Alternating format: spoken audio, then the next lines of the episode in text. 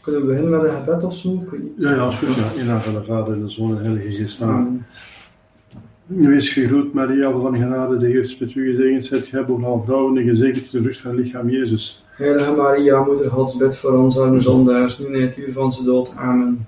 Heilige Jozef, Bid voor ons, onze heilige bewaarders, bid voor ons, onze heilige patronen, bid voor ons, alle engelen, Gods lieve heiligen. bid voor In de ons. naam van de Vader en de Zoon en de Heilige Geest. Amen. Amen.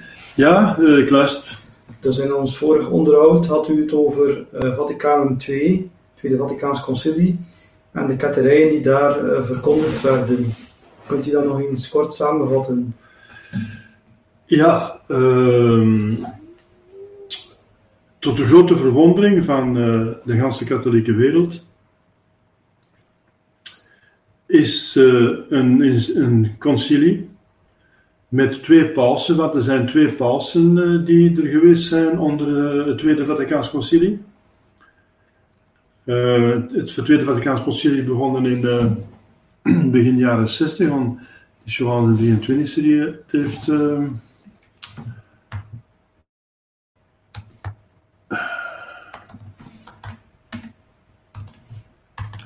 heeft samengeroepen.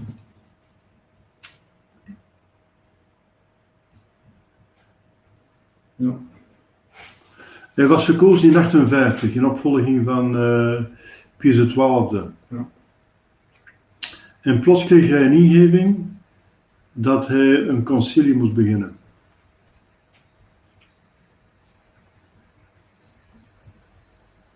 En eh, dus hij had een visie. En aan de eerste sessie, die heeft dan plaatsgegrepen in 4 oktober 62. Maar deze paus, die,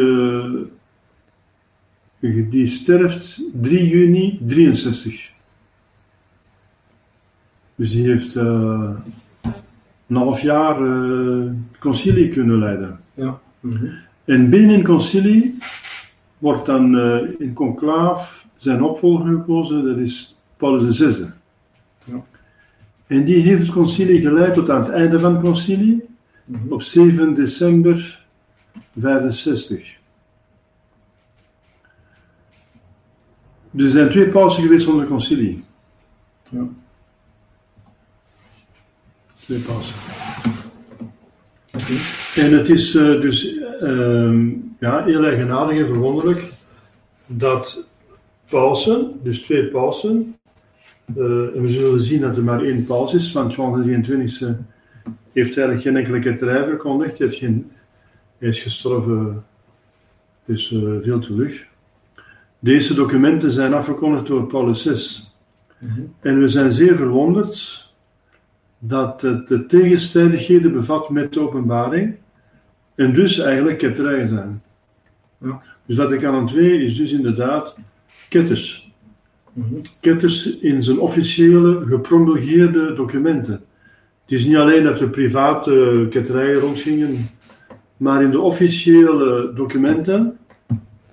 Hè, eh, de meeste kennen zijn Nostaitate, Gaudium et Spes en Dignitatis. Ja. Dat zijn al drie eh, documenten die duidelijke ketterijen bevatten. Ik heb er een beetje een studie van gemaakt en ik heb ontdekt dat er eh, meer als eh, dat er honderden, meer dan honderd eh, afwijkingen bestaan met de traditie, met de openbaring. Ja. En dat is ja, eh, gecatalogiseerd geweest door professor Romano Amelio, een Italiaan. Dat is de professor die daar een boek over geschreven heeft, Jota Unum. Ja. En daarin wordt ook de, de voorgeschiedenis van het concilie uitgelegd, de geschiedenis zelf, het verloop, ook de machinatie achter de schermen, eh, hoe dat er twee kampen waren, liberalen en conservatieven, eh, katholieken en ketters eigenlijk, kunt je dat, kunt je dat eigenlijk noemen. En eh, ik heb u vorige keer ook gezegd dat er onder het concilie 250 bisschoppen hebben gereageerd. Ja. Duidelijk. Mhm. Er waren 2500 bisschoppen. En 250 reageerden tegen en die hebben zich eh, gegroepeerd in het Cetus Patrum Concilii, onder leiding van Monsieur Lefebvre. die, de aartsbisschop, die een aartsbisschop was, dus die een van de hoogste titels had van eh, de bisschoppen die daaraan deelgenomen hebben. Ja. Een aartsbisschop is dus een, een, een overste van. eh eh, het is een hogere titel dan een gewone bisschop, die is aangesteld om andere bisschoppen te leiden. Ehm, en eh, dat eh, na het concilie er nog twee bisschoppen overbleven om eh, ja, de ware doctrine te bewaren en Vaticaan II te blijven bestrijden. Want na de promulgatie, vooral de eindpromulgatie van alle teksten en aanvaarding door het ganse concilie, behalve dus die, die twee, eh, van de teksten, ehm, zijn die 240 bisschoppen, of 248 beter gezegd, hebben toen ingebonden en er bleven nog twee reageren. Ik heb u gezegd omdat het niet anders mogelijk is, omdat ehm, de waarheid uit de kerk niet kan vergaan. Ja. Dat is, want God is garant. Mhm. Maar de ketterijen van Vaticaan II zijn dus eh, veelvuldig, maar ik kan er u om eh, niet eh, te lang te maken, de drie belangrijkste aanhalen. De eerste is Gaudium et Spes, een document eh, gepromulgeerd door Paulus VI dus. Hè. Ja. Ehm, een van de belangrijkste documenten over de kerk. Hm, Gaudium, dus eh, vreugde en hoop, spes. De kerk is de vreugde en hoop. Eh, die volgens de woordvoerder van Vaticaan II, de prefect van de geloofsleer, Jozef Ratzinger, die nadien Benedictus XVI wordt, eh, in zijn boek Les Principes de la Théologie Catholique, dat uitgegeven is bij Teki, uitgegeven Teki in 1982, eh, in Frans, want het oorspronkelijk is Duits, want hij is een Duitser. Eh, maar de meeste mensen kennen, je kunt het in het Duits lezen of in het Frans. Ehm, dat Gaudium et Spes ehm, tegenovergestelde eh, houdt van de syllabus van Pius IX. Maar de syllabus van de Pius IX is, syllabus betekent een, een lijst, dat is een lijst van moderne dwalingen die veroordeeld zijn geweest door Pius IX. Ja. Ehm, en het was de, de annex, dus het, het, het aanhangsel van een, eh, een encycliek Quanta Cura.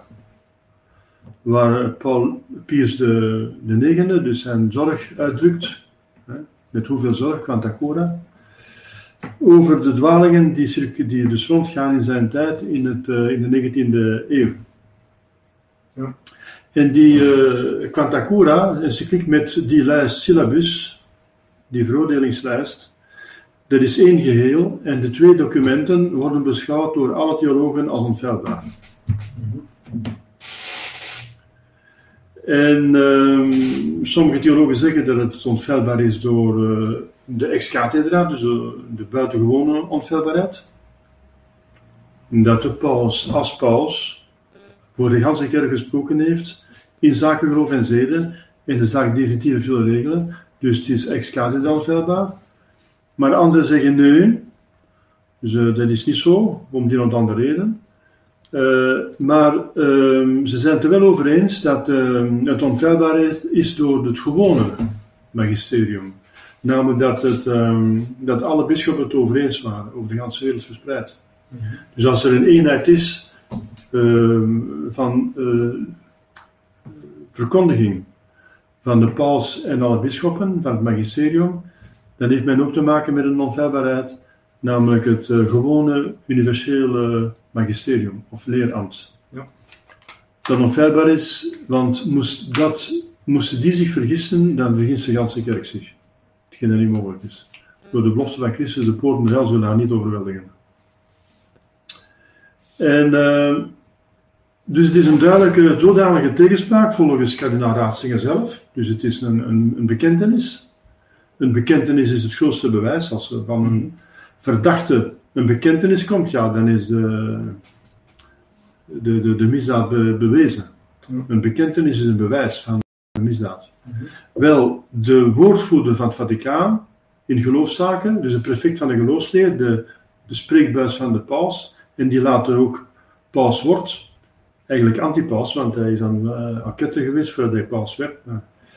In ieder geval uh, Benedictus XVI, als uh, prefect van de geloofsleer, jo Jozef Ratzinger.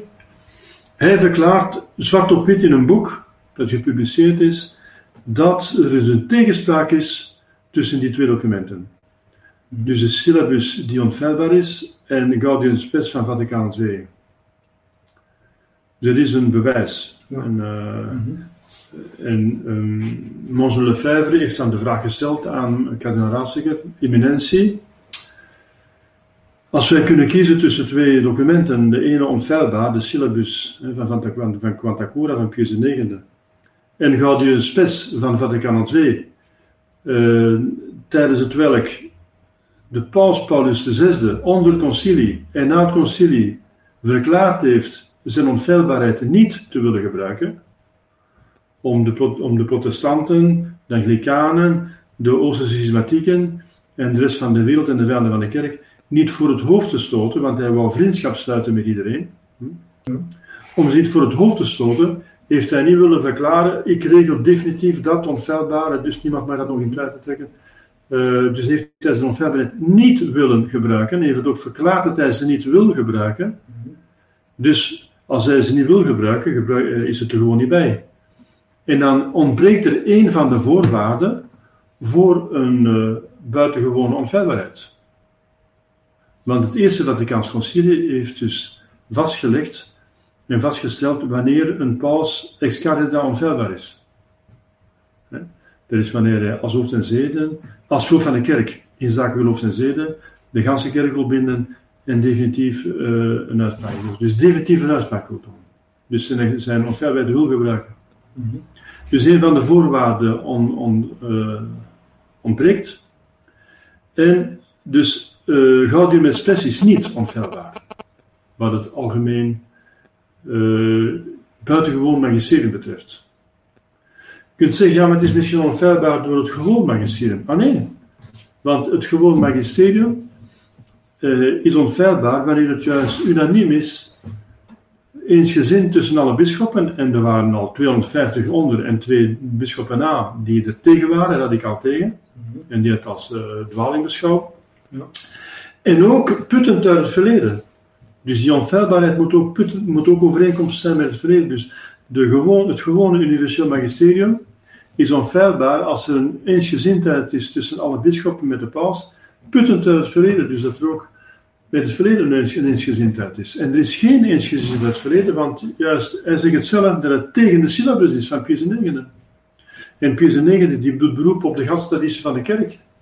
Dat is een document dat heel nauwkeurig is voorbereid geweest door veel uh, specialisten en bisschoppen en theologen. Ja. Dus er is... Uh, dus Gaudium Spes kan bogen op geen enkele onfeilbaarheid. Het, het ganse concilie Vaticaan II kan niet bogen, kan niet bogen op geen enkele onfeilbaarheid. Geen enkele onfeilbaarheid. En ik heb juist gezegd dus, uh, uh, de syllabus zelf is onfeilbaar. En Mons de Febvre zegt, als je dan kan kiezen tussen een onfeilbaar document, de syllabus, een onfeilbaar, en een feilbaar, Gaudium Spes, waar een tegenspraak tussen bestaat, dan is het toch logisch dat ik ga kiezen voor het onfeilbaar document. Ja, zeker. En dan antwoordde Monsignor Raatzinger, Monsignor Febvre, ja, maar wat in de 19e eeuw waar was, hoeft in de 20e niet waar te zijn. Ja. Dat is ook weer een dwaling, veroordeeld door de kerk, namelijk dat uh, er geen absolute waarheden bestaan. Dat alle, alle waarheid relatief is en historisch gebonden. Ja. Dat is een van de, uh, dat is een van de dwalingen van, van het modernisme, veroordeeld door X in zijn encycliek uh, Passion Dominici Gregis. Ja. Mm -hmm. En dus dat zei kardinaal Ratzinger. En dan antwoordde Monseigneur Vijver, ja, eminentie, als het dan zo is, wat gezegd, dan uh, kunnen we niet meer verder praten, want wat u vandaag zegt, is misschien morgen ook niet meer waar. Dus uh, dat is. Uh, dus daarmee is bewezen dat uh, met één bewijs, het eerste bewijs dat Vaticaan II uh, ketters is, namelijk door de tegenspraak, want dat is wat is een ketterij. Een ketterij is een tegenspraak tussen de openbaring en de uitspraak van een, een gedoopte. Een ketter is, een gedoopte die één of meerdere waarheden in twijfel trekt. Dus een tegenspraak, of uh. Één of meerdere. Dus er is een tegenspraak, duidelijk, tussen Gods openbaring, die gekristalliseerd is in de Heilige Schrift uh, en in de traditie. Er zijn twee bronnen van openbaring. Wel, uh, dus dit is duidelijk een tegenspraak met de traditie. Dus Vaticaan II is ketters. Een tweede, dus bewijs dat Vaticaan II ketters is, is een andere tekst, Nostra Aetate. Nostra Aetate, dat werd opgesteld door Vaticaan, dat is een verklaring van Vaticaan II, dat uh, is gemaakt geweest om uh, plezier te doen aan de Joden, die zoveel zouden geleden hebben, geleden hebben onder de Tweede Wereldoorlog. En toen, uh, dus dit is verklaard geweest tegen het einde, oktober 28 in 65. Dus voor het concilie af te sluiten, hebben ze nog besloten van nog iets te zeggen te voordelen van de Joden. Uh, ja, om, om een hand te reiken en, en, en een vriendschappelijke geste te doen naar de, een bevolkingsgroep, een volk dat zoveel heeft afgezien. En dan gaan ze daar uh, een ketterij verkondigen en zeggen, dus ze gaan zeggen dat er waarheid en heil is in alle godsdiensten.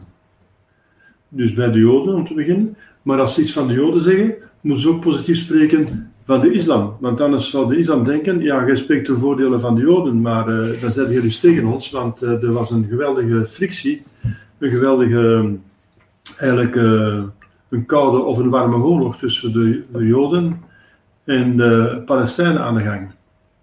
Dus als ze een verklaring deed ten voordele van de Joden, en om niet de indruk te geven dat men partij kiest, moesten ze ook een, een, een verklaring doen ten voordele van de islam. En omdat ze een verklaring hebben gedaan ten voordele van het Jodendom en de islam, moesten ook een verklaring doen tegenover de andere wereldgodsdiensten. Voelden ze zich verplicht om niemand te discrimineren. En zo krijg je dan een document, juist voor het, uh, een paar maanden, de, nauwelijks een anderhalf maand voor het einde van het concilie, dat uh, een is naar alle wereldgodsdiensten, dus je weet dat alle godsdiensten buiten het katholiek geloof doodzonde zijn tegen het eerste gebod. Het eerste gebod zegt, je zult maar één God hebben, één godsdienst, één Messias, één Heer, één kerk. Buiten de kerk is er geen heil. Hè? Uh, dat, zijn, dat zijn dogma's. Buiten de, kerk, de kerk is geen heil, is een dogma. Wel, deze verklaring gedaan 28 oktober 1965 door uh, Paulus VI, Nostra Aetate, uh, is dus gewoon eenvoudigweg ketters. Want in paragraaf uh, 2, paragraaf 2 zegt het dat er, ik kan het hier aanhalen, de tekst. Paragraaf 2. Um,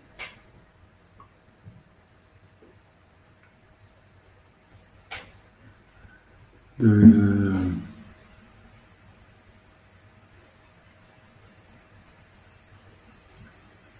Eens kijken, waar staat hier ergens? Uh, bibliotheek.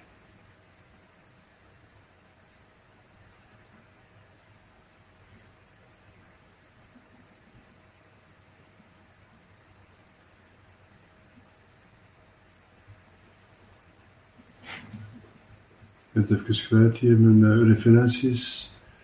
Ik ben aan het kijken in mijn documenten. Uh, Ah, hier is het traditie en crisis. De dwalingen, uh, ja, de dwalingen. Ik heb hier honderden teksten van Vaticaan II die in tegenspraak zijn met de traditie. Ik pak Nostra Aetate 2. Ja. Ik pak er één eruit hier. Dus, wat ik, dus Nostra Aetate, paragraaf 2 zegt, de katholieke kerk wijst niets af van alles wat er in die godsdiensten, dus de andere godsdiensten, waar en heilig is. Dat is al heel problematisch om zoiets te zeggen. Want hoe kan er iets waar en heilig zijn in een doodzonde? Alle andere godsdiensten dan katholiek geloof zijn doodzonden, zijn, do zijn zonden tegen het eerste gebod. En het feit dat daar nog eventueel goede elementen in zitten, uh, dat maakt niks uit, zolang er dus slechte elementen in zitten. En er zitten slechte elementen dan in dwaling. Want door één ketterij of door één, of door één onwaarheid staat je buiten de kerk. Dat is een doodzonde. En met één doodzonde gaat je naar de hel. Dus vanaf er één doodzonde in staat die verheerlijkt wordt, of één in, in dwaling, of één ketterij die ernstig is, dat gaat over een, uh, een tegenspraak met, het, met uh, de overlevering, met uh, de openbaring van God. Dan heb je te maken met iets dat totaal verwerpelijk is. Ik maak de, de, de vergelijking met een taart. dus een, een, vrouw, een huisvrouw die een taart maakt en er zit goede deeg in, goede crème, goede vruchten, slagroom en al wat je wilt. Maar er zit ook arsenicum in. Dan is er niemand die van die taart gaat eten. Ja, maar zegt dan Vaticaan II, die taart, uh, we gaan alleen maar bekijken in die taart, we gaan niet negatief doen. We gaan alleen maar zien wat er goed in is. Wat er uh, waar en heilig is, wat er goed in is. En we gaan geen rekening houden met arsenicum. We waarderen wat er goed en heilig is. Niemand gaat die taart waarderen, ook al is er goede deeg. Iedereen gaat schrikken van het arsenicum en gaat die taart niet aanraken. Maar wat zegt hier Vaticaan II? De katholieke kerk wijst niets af van alles wat er in die godsdiensten waar en heilig is. Kunt u afvragen of er iets waar en heilig is, wat nog eens in die taart uh, eetbaar is. Ze heeft veel respect voor hun doen en laten. Ja, voor het doen en laten van die afgoden, van die afgoden, van die, van die, van, van die afgoden, van die af, afgodendienaars. Er is nooit gehoord in de kerk dat men daar respect, uh, veel respect voor heeft. Voor het doen en laten van die, uh, van die afgodendienaars. Normaal wordt een gedrag afgekeurd hè, en streng afgekeurd. Hm? Allee, dat kannibalen, mensen doden en opeten, daar heb je dan doen en laten, heb je veel respect voor. in, in, in Assisi, later in 1986, gaat Johannes Paul II zeggen: Ik ga Vaticaan II toepassen, Nostalgitate 2 toepassen, en dan nodigt hij voodooïsten uit. En die voodooïsten gaan de, de, de bosgeesten aanroepen, de overleden geesten, dat is spiritisme, dat is door de kerk veroordeeld als een doodzonde, en demonen. Die gaan demonen aanroepen. Dat is hun doen en laten. En dan zegt, dan zegt hier Vaticaan II, de kerk, de katholieke kerk, heeft veel respect voor hun doen en laten. Want ze zeggen nu welk, hun doen en laten. Dus niet uh, bepaald doen en laten, maar hun doen en laten. Dus allen doen en laten. Hm? De, de, de Hindoeïsten die aanbidden miljoenen goden.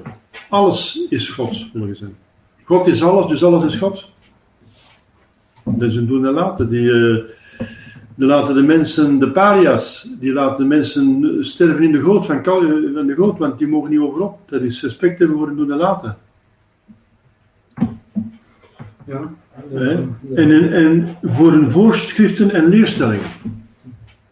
De katholieke kerk heeft veel respect voor in, die, alle, in de andere godsdiensten hun voorschriften en leerstellingen. De leerstellingen van bijvoorbeeld protestantisme die zijn veroordeeld onfeilbaar door het concilie van Trent. Als ketterij, verdoemd. Degene die dat aanraadt is verdoemd.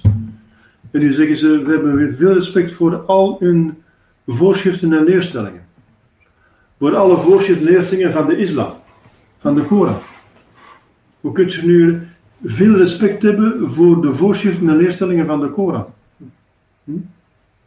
Maar in staat dat. Enfin, de meeste mensen kennen nu wel de Koran, want ze hebben nu een probleem met de islam hier. Ze beginnen de Koran te lezen. Er staan toch dingen in. Hm. Het is niet voor niks dat die terroristen bijvoorbeeld uh, de meeste terroristen, voordat ze een aanslag plegen, die roepen uh, Allahu Akbar. Wil zeggen, Allah is een allerhoogste.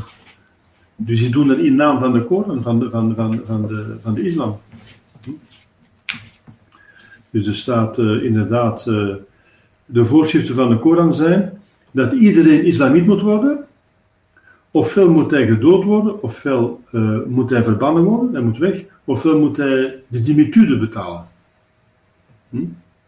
Dus hij bekeert zich, ofwel moet hij maken dat hij weg is uit het land, ofwel moet hij de dimitude betalen, en als hij weigert de dimitude betalen, wordt hij onschadelijk gemaakt. Er zijn vier manieren. Dus die vier manieren zijn alle vier on, uh, on, on, onaanvaardbaar. De gemakkelijkste manier is u te bekeren de islam. Dat is toch verboden, dat is toch een valse godsdienst.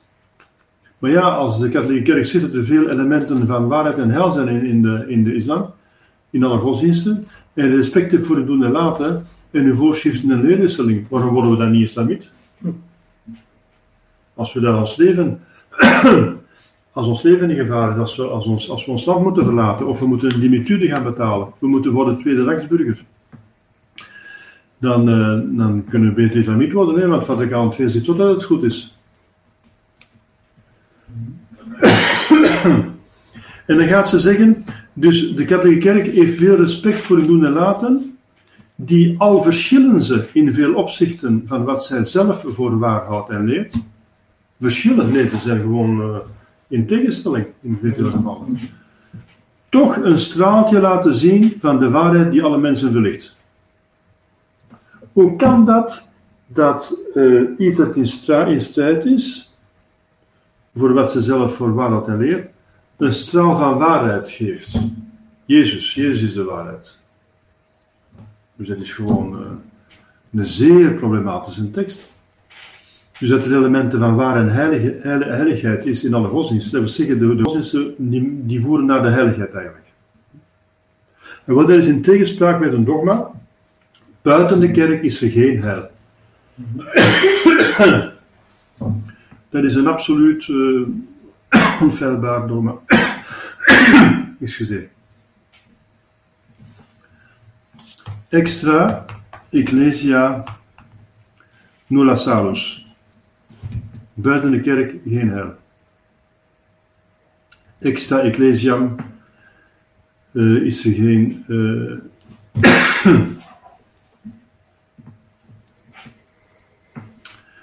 dus er is een uitspraak uh, die werd voorbereid door Ignatius van Antiochië, Irenaeus van Lyon, Clemens van Alexandrië maar kreeg zijn expliciete formulering door Cyprianus in De Unitate Ecclesiae. Tijdens het concilie van Florentië in 1442 heeft paus Eugenius IV dit als een ex cathedra onfeilbare uitspraak vastgelegd als een dogma. Hm? Ik citeer: Niet alleen heidenen, het gaat hier over heiden, alle godsdiensten, maar ook Joden, ketters en schismatici, zelfs uh, christenen zijn erbij, gedoopten zijn erbij, wel ongedoopten en ongedoopt, maar die dus ketters zijn en schismatici, zijn na deze uitspraak van het concilie en naar Paulsen, want er waren verschillende Paulsenconcilien, uh, er zijn deze gestorven, dus uh, uitgesloten van het heil. Er is dus geen heil bij hen. Ze zijn uitgesloten van het heil. En Vaticaan II zegt dat de elementen van heil zijn een, een. Uitgesloten van het heil. En stevenen af op de verdoemenis. Ze kunnen zich altijd nog bekeren natuurlijk. Ze stevenen af op de verdoemening, is indien zij zich niet voor het einde van hun leven bekeren tot de ware kerk van Christus, tot de katholieke kerk. Dat is het dogma. Ja. Dus ze is uitgesloten van het heil. Dus dat is toch tegenstrijdig aan wat uh, Nostradamus zegt. En in de Heilige Schrift staat er: Non est in alio alico salus. Dat is een uitspraak van uh, uh, Sint Petrus.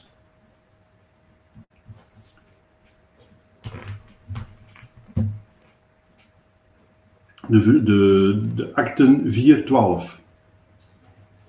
Dus de handelingen van de apostelen.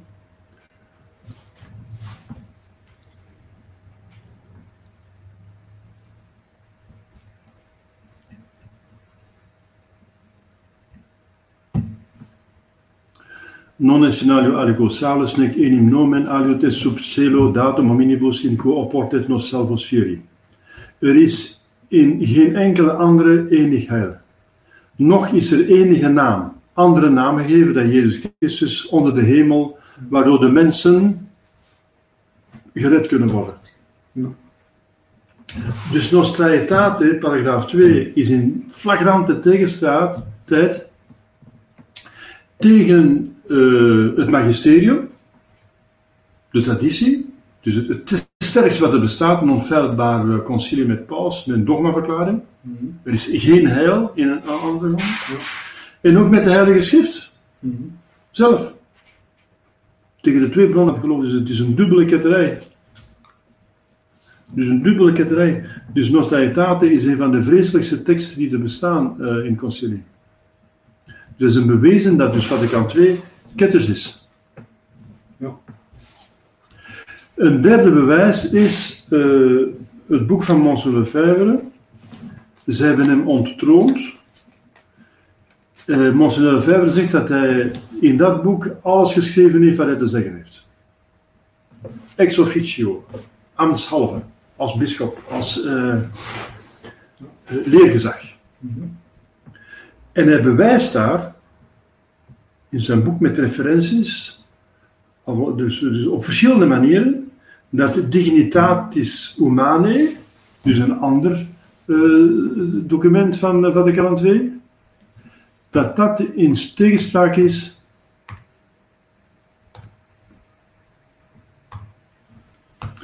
in tegenspraak is met eh,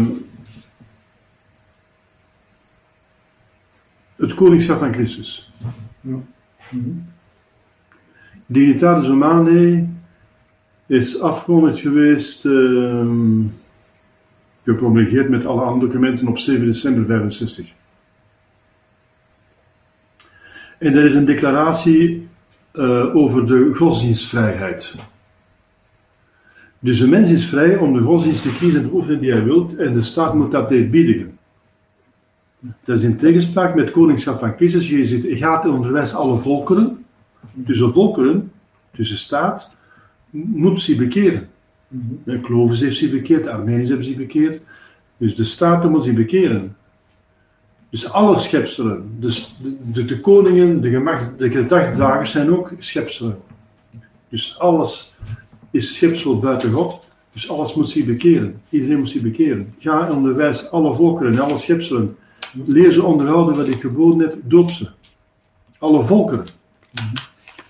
Hoe kun je dan zeggen dat de staat eh, alle godsdiensten moet respecteren, iedereen zijn vrijheid moet laten en moet laten eh, alle godsdiensten eh, de vrijheid geven om zich te ontwikkelen? dat is zondig tegen het eerste gebod. Ja. Dus in naam van de, van de menselijke waardigheid, de menselijke waardigheid, eh, bestaat erin dat je een vrije wil hebt. Die vrije wil die moet zich kunnen uiten. En eh, de kerk en de staat moeten dat respecteren. De traditie zegt ja, de mens is vrij en we respecteren. Dat betekent we gaan de mens niet gedwongen, zoals islam, met, met eh, gedwongen en dus bekeren. Zo, dat moet vrij zijn, het moet een vrije wilsuiting zijn. Je moet het zelf willen, je moet God aanvaarden. Dus je kunt dat niet dwingen. Dus je moet de mensen vrijgeven. Maar je mag ze niet de vrijheid geven om ehm, het kwaad te beoefenen in publiek. Dat ze tussen hun vier muren ongelovig blijven, thuis, dat is hun zaak. Maar je mag ze niet het recht geven om die, die, die dwalingen, die verkeerde godsdiensten, die afgodendiensten, publiekelijk te, eh, te beoefenen. De misdaden hebben geen recht. Alle, slechte godsdiensten, alle valse godsdiensten zijn misdaden tegen eerste gebod. De misdaad heeft nooit een recht. Alleen het goede heeft rechten. Het kwade heeft geen rechten. Dus de, de dwaling van, eh, van Dignitatis bestaat daarin dus dat, eh, dat men het recht heeft om te dwalen en dat de staat u dan moet respecteren. Ja. Ja, dus dat is tegen de, de, de, tegen de traditie die zegt Iedereen moet zich bekeren, want Jezus Christus vraagt het. En als mensen zich niet bekeren, dan eh, kunnen ze ze niet dwingen. Maar ze hebben geen recht om het in het publiek eh, te gaan uitoefenen. Hè?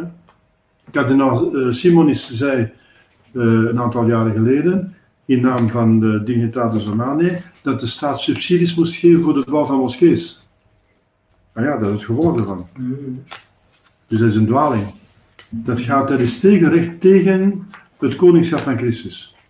Dus ook weer een tegenspraak met een dogma, hè, dat in de Heilige Schrift staat, en in de ganse traditie van de pausen, beginnen met Bonifacius eh, de Grote, enzovoort, de ganse geschiedenis van de kerk. Jezus zegt zelf, ik ben koning. Hè? En mijn koninkrijk is gegrondd op de waarheid. Iedereen die, die, naar, die naar de, de, waar, de, van de waarheid houdt, luistert naar mijn stem. Dus zijn koningschap is gebouwd op de waarheid. Ja. En verwerpt dus de leugen. Dus er zijn drie bewijzen dus vanuit. Dus Gaudium Spes is in tegenspraak met de onfeilbare syllabus van Pius IX. Is in tegenspraak met uh, de concilie van Florentië, het dogma, uh, uitgesproken door de paus Eugenius IV in 1442, met dogma en met de Heilige Schrift, hè, de handelingen van de apostelen. En uh, Dignitatis Romanae is in tegenspraak met het koningschap van Christus. Dat staat in het boek van Mons Lefebvre. In breed, lang en breed, tot in alle details uitgelegd. Uh, dus in zijn boek, zij hebben hem ontroond. Ils l'ont découronné. Mm Zo, dat zijn drie ketterijen. En één ketterij is eigenlijk al voldoende om, om, het, uh, ja, om buiten de kerk te staan. Ja. Dus dat zijn Dus, dus antwoord op uw vraag, ja, Vaticaan II is sceptisch, ik heb het niet bewezen. Maar uh, zijn iedereen, is iedereen dan die de ketterijen aanvaard heeft, dan meteen een ketter? Ah ja, als iemand steelt is hij dief, als iemand liegt is hij leugenaar. Als iemand ontkuis zet, is hij ontkuis. Als iemand een ketterij verkomt, is hij ketter. Dat is toch evident? Hm? Als het miauwt als een kat, het ziet als een kat, het loopt als een kat en het, uh, reageert als een kat, dan is het een kat. Als je gedraagt als een ket en je zegt ketterij, dan zet je een ket. Dat is toch de evidentie zelf. Maar ja, uh, de ketterij heeft dat, de specificiteit dat ze u buiten de kerk zet. Dus normaal een doodzonde zet u niet buiten de kerk. Een doodzonde zet u buiten uh, God, maar niet noodzakelijk buiten de kerk. Door een doodzonde verlies je de staat van genade. Dus God wordt uit je ziel gebannen en een duivel installeert zich in je ziel, maar je kunt nog kind zijn van de kerk. Een slecht kind dat zich moet bekeren, moet gaan bichten. Maar de ketterij, door de ketterij staat je buiten de kerk. Dat is vanaf het begin zo. Dat heeft Sint Paulus ook gezegd, dat staat in de Heilige Schrift. En Jezus zelf zegt tegen de Joden, omdat je niet gelooft, zijt je reeds veroordeeld. In de zonde zult je sterven, want ze geloven niet in één enkel ding, namelijk dat hij de Messias is en dat hij God is. Daar geloven ze niet in. En uh, daarvoor, voor die ene ketterij, zijn ze door Jezus verdoemd. Hij zegt, als je nu bekeert, de duivel is, is uw vader, in de zonde zult je sterven. Ik heb niet in mij geloofd. Wie niet gelooft is veroordeeld. Dus de, de ketterij is wat dat betreft heel, heel uh, belangrijk zon. Een van de belangrijkste in de Godse diepste raakt. Waarom? Omdat het diepste van God is waarheid te zijn. Tenminste, de tweede persoon is mens geworden. Hè? God onder ons, de Emmanuel, is de, de waarheid. De tweede, zoon is de, de tweede persoon van de drievuldigheid. God de Zoon is de waarheid. Uh, in het begin was het woord, het woord was bij God, het woord was God. Hij is het woord dat de, dat de weergave is van de realiteit in God, van de Vader. Hè? En dat door de Vader wordt, uh, wordt uh, verwekt. Dat zeggen, de, het verstand van God denkt en genereert een woord, een, een, een, idee dat uitgesproken wordt. Een woord, een woord is een, uitgesproken idee. En is oneindig. En komt oneindig overeen met God, dus het is God. En het woord was God. En dat is juist de waarheid. Wat is de waarheid? De waarheid is een overeenstemming tussen mijn gedachte, de gedachte en de werkelijkheid. En wat de Zoon komt evenveel met de Vader, hij is één God. Dus, Jezus is op een imminente wijze de waarheid. En het is die waarheid die mens geworden is. Niet de Vader is mens geworden, niet de Heilige Geest is mens geworden. Dus niet de uh, idee-genererende en uitsprekende uh, intelligentie van God, dus de Vader, is mens geworden, nog de, de liefde, de uitgesproken liefde in God, de Heilige Geest is mens geworden, maar de uitgesproken waarheid is mens geworden, het woord. Dus God die onder ons geleefd is, is de waarheid. Dus je kunt hem niet dieper aanvallen, raken, beledigen, kwetsen, als door een onwaarheid te zeggen tegen hem. Dan wat hij zegt als onwaarheid te beschouwen. Je kunt hem niet dieper kwetsen. Mhm. Dus dan, dan staat je buiten hem. Dan, dan verwerp je Jezus en dan staat je ook buiten God. En eh, buiten zijn kerk uiteindelijk. Moet de kerk normaal geen uitspraak doen over ketters die ketterijen uitspreken? Wie moet er een uitspraak doen? De kerk. De kerk, een uitspraak. Ja. Ja, eh, ik was nog zover niet. Eh, ik was even aan het uitleggen wat een ketterij is. Ja. Dus een ketterij is dus een tegenspraak. en de, ergste, de, de, de, de, de, de graad van eh ergste, hoe noemen ze dat? Van, van, van kwaadheid van de, van de ketterij, omdat ze het dus het diepste van de ziel eh, van Jezus raakt, zijn godheid, eh, de tweede persoon, de waarheid. Mhm. Dus als men een ketterij verkondigt, dan zondigt men tegen Jezus Christus. Natuurlijk eh, kunt u vergissen. Maar dat neemt niet weg dat je een ketterij zegt. Wel, als je een ketterij zegt, omdat je u vergist, maar je meent het eigenlijk niet, je hebt God niet willen kwetsen, je hebt niet de openbaring van God willen verwerpen, dan noemt men u, dan zet je een materiële ketter, maar niet formele ketter. Een formele ketter is iemand die weet dat wat hij zegt, schrijft of verklaart in tegenspraak is met de openbaring van maar die zich niet wil beteren, die het niet wil afzweren, die bij zijn ketterij blijft. Dat is een formele ketter. Wel, ehm, dus veel mensen zijn materiële ketters. dus- Maar een materiële ketter is reeds gevaarlijk. Want die zegt, verkondigt, schrijft, publiceert al dingen die eh, tegen de openbaring zijn. Dus zeer gevaarlijk, want ik zeg het dus, als dat eh, zijn uitbreiding vindt in de kerk, dan, dan, dan, dan wordt de kerk aangetast. Dus die, iedereen die een ketterij aanvaardt, staat uiteindelijk buiten de kerk. Dus de ketterij moet tegengehouden worden vanaf het begin. Of die man het nu beseft of niet dat hij ketter is, je moet het algemeen belang verdedigen, de kerk. Want het algemeen belang heeft voorrang over het privébelang. Het privébelang van die ketter is dat men hem zachtaardig aanpakt, dat men aanspreekt, dat men zegt, eh, zou niet verkeerd kunnen zijn? Eh, eh, misschien is het dus... eh, ik heb het verkeerd begrepen, eigenlijk is het zo. God bedoelt het, de kerk, eigenlijk is het zo. Je hebt verkeerd gelezen, je hebt verkeerd begrepen. Mhm. Dus dat je hem de kans geeft om hem te bekeren. En dat doet de kerk ook. Ze gaat proberen hem te bekeren. Dus. Maar onmiddellijk gaat ze de maatschappij vrijstellen. Wanneer iemand eh, lepra heeft en melaatsheid, gaat je proberen die persoon te genezen. Maar je, moet, je gaat hem ook onmiddellijk in quarantaine zetten. Maar als jij weet, hij is melaats, gaat jij de ma- maatschappij verdedigen. Ook al aanvaardt die melaats niet dat hij melaats is. Maar jij weet zeker, hij is melaats, dus ik, ja, ik zet hem opzij. Ik zeg, dat is een ketter, pas op, daar moet je naar luisteren. Dat is een ketter om de maatschappij te verdedigen, om de kerk te verdedigen. Moet je hem al ketter noemen en moet je hem al uitsluiten. Moet je hem al inbinden, moet je hem al stoppen. En dat is de taak van de bisschoppen, de wachters.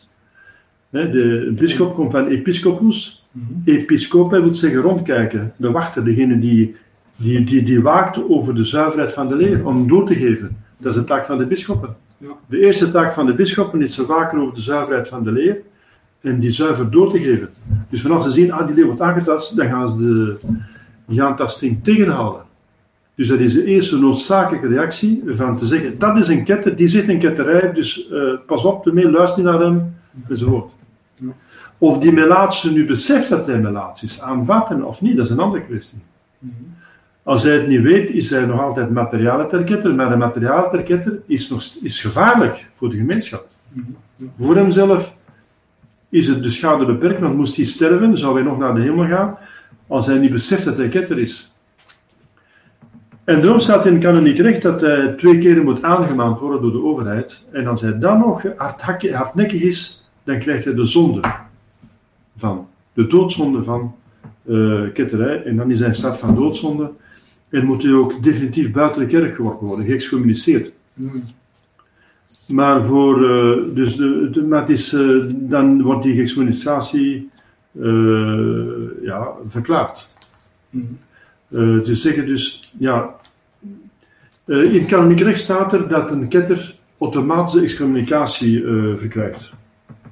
Ja. Automatische excommunicatie.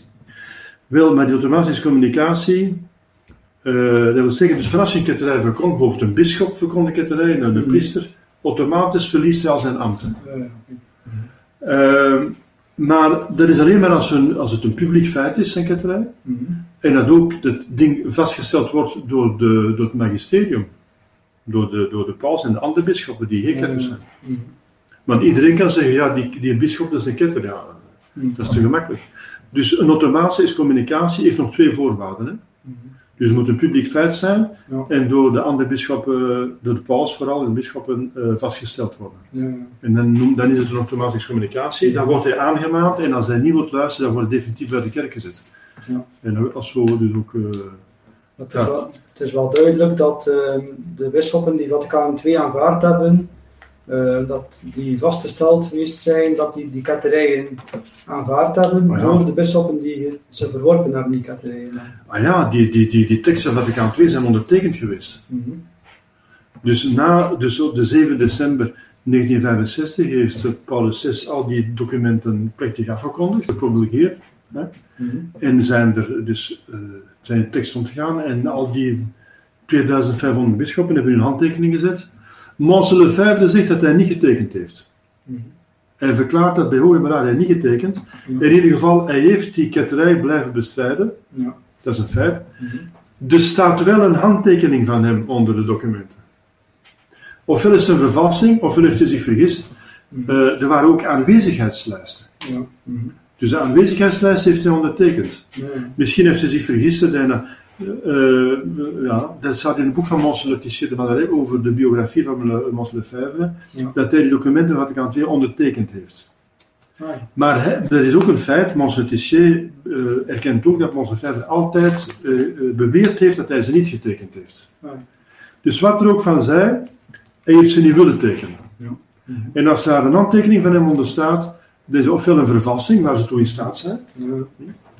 Ofwel is het eh, dat hij zich vergist heeft, dat hij dacht dat het een aanwezigheidstekst was en dat het gewoon een, een, een goedkeuringstekst is, groot verschil. Ja.